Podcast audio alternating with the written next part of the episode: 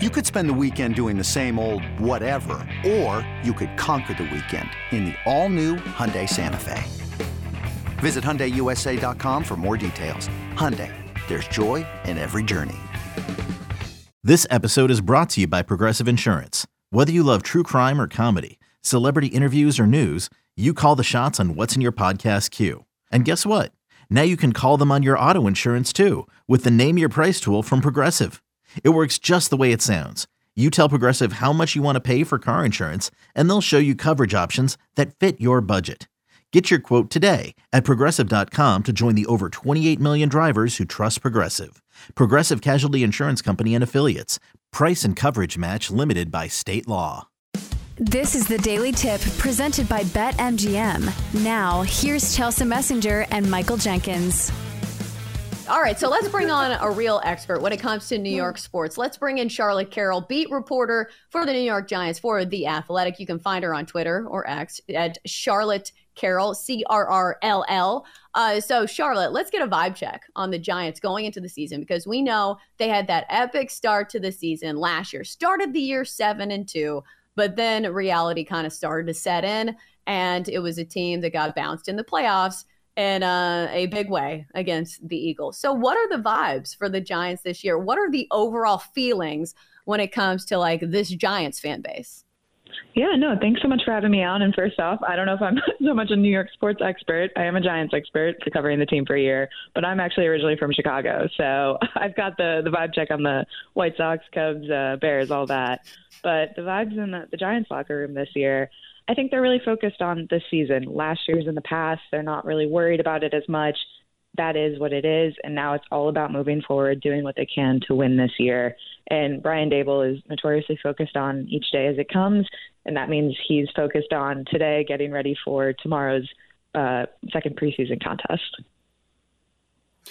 When you look at the Giants, Charlotte, um, are they deep enough at, at, the most important spots? Like I see what, what I think are some quality tent pole players, the stars, especially if Daniel Jones and Saquon Barkley play anything like they did last year. They bring in Darren Waller and add him to the mix. A couple of strong pieces on the offensive line and Andrew Thomas and John Michael Schmitz, who also who already seems to be making an impact, at least in training camp. You've got Kayvon Thibodeaux, you've got Dexter Lawrence.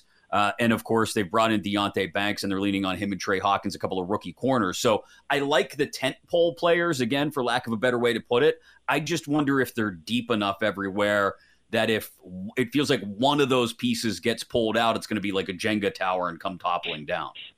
Yeah, that's kind of what happened last year. Is just the injuries started rolling in, and they're playing kind of Tetris with what they can do on the roster, who they can bring in, and it worked out well for them last year. They did a really good job of kind of scouting talent and bringing in players. But you know that's probably bound to happen again this year in, in some capacity. And you look at the positions. I think you mentioned cornerback. That's one for me that's going to be interesting to monitor, given that he uh, Wink Martindale, the defensive coordinator, kind of called out uh, Tre Hawkins, Deonte Banks, um, and then Adoree Jackson as the three best corners on the roster for some slot or for some sub packages. So, what does that mean for slot corner? Who can kind of take over that role? That really hasn't been defined, and, and what will the drop off be if those three are not aren't on the field? Um, and then another position I'm looking at too is inside linebacker. That's been one with tons of turnover last season, and they brought in Bobby Okereke, but um, the other uh, starting inside linebacker opposite that is kind of still up in the air. Micah McFadden seems to have won the job for now, but the depth uh, behind that is a little bit questionable with Darrian Beavers still kind of returning and recovering from a season-ending injury last year. Okay, so it looks like the Giants are in on Daniel Jones. Just sign him to a new deal, $82 million guaranteed. What are the expectations for Daniel Jones this year? Yeah, that he wins. Franchise quarterback, uh, big deal, big contract, that he's able to kind of make that next step and, and kind of see what comes next for him. Where I'm going to be looking for more longer throws. They're going to be looking for a more explosive offense. They brought in Darren Waller, who's been phenomenal so far. He's just been so dominant. And the impact that he's had in just a few short weeks of camp is really interesting to watch and what that means for the offense and what they'll be able to open up. Um, so I'm interested to see those those developments that he can kind of keep making and, and just kind of expand the offense more. He really relied on his feet last year. So what is his feet in conjunction with his, his more arm throws going to look like? Charlotte, what is this offense going to look like when it tries to stretch the field or make things happen on the outside and over the top? Because the receiving corps was notoriously thin. They go out, they draft Jalin Hyatt, who I think, at least from your coverage and everything else I've, I've seen revolving around Giants camp, is having a quality camp to this point. But still, I, I question whether it's enough for them, especially in spots where maybe they're working from behind in games or they are looking to maybe stretch the defense and not have to face eight man boxes all the time. So Saquon Barkley is getting his head beat in. Um, do they have the kind of receiving corps and the kind of offense to be able to do that? Yeah, I think they hope so. They really brought in a lot of pieces. The question is, are those pieces all going to fit together? And there's a lot of slot options, slot receiver options. So we'll kind of have to see when it comes to those deep balls what that's going to look like. I think we'll see a lot of Darius Slayton, who we saw last year, who was also brought back on a contract, which was kind of a surprise if you were looking at this last year and like expecting him to be on the roster again this year. But him and uh, Daniel Jones have a really good connection. They work well together. And then you mentioned Jalin Hyatt, who has had a really impactful camp so far, just in a surprising camp given the criticisms about his route tree running and, and what we'd see from him. But he is so fast. It is so fun to watch him in camp. Uh, not that he'll be an option for per se every play, but he is really, really quick and he can get down the field. And we've seen that starting to develop with Tyrod Taylor on the second string offense, and then um, Hyatt has been taking throws obviously on the first team as well. Um, and we watched him practice yesterday. We were able to watch camp, um, and he had some good throws to him. So definitely interested to see that and what the receiver corps actually looks like and, and how many they carry on the roster. When you need mealtime inspiration, it's worth shopping Kroger, where you'll find over 30,000 mouthwatering choices that excite your inner foodie. And no matter what tasty choice you make, you'll enjoy our everyday low prices, plus extra ways to save, like digital coupons worth over $600 each week. You can also save up to $1 off per gallon at the pump with fuel points. More savings and more inspiring flavors make shopping Kroger worth it every time. Kroger, fresh for everyone. Fuel restrictions apply. Another day is here, and you're ready for it. What to wear? Check. Breakfast, lunch, and dinner? Check. Planning for what's next and how to save for it? That's where Bank of America can help. For your financial to-dos, Bank of America has experts ready to help get you closer to your goals. Get started at one of our local financial centers or 24-7 in our mobile banking app. Find a location near you at bankofamerica.com slash talk to us. What would you like the power to do? Mobile banking requires downloading the app and is only available for select devices. Message and data rates may apply. Bank of America and a member FDIC. We're talking with Charlotte Carroll, beat reporter for The Athletic for the New York Giants. So, Charlotte, what is the ceiling and the floor for the Giants this year? What are the range of outcomes? I think the ceiling, everyone wants playoffs again, uh, just given last year that that happened so quickly under first year head coach Brian Daboll. So, that is the hope. That is what everyone wants. I think the floor, obviously, is maybe like a seven seven win season. Um, obviously lower than that if things go really south. But they have really good coaching. Um, we saw Brian Daboll uh, perform, outperform expectations, win awards. Um, so I think a seven win season feels attainable this year, at least um, as the floor, in my opinion. And beyond that, we'll we'll kind of see what happens, especially with a tougher schedule and a tougher division too. I mean, the Eagles, uh, Cowboys, and even the Commanders, maybe as a dark horse. Uh, I don't think we should should count those teams out.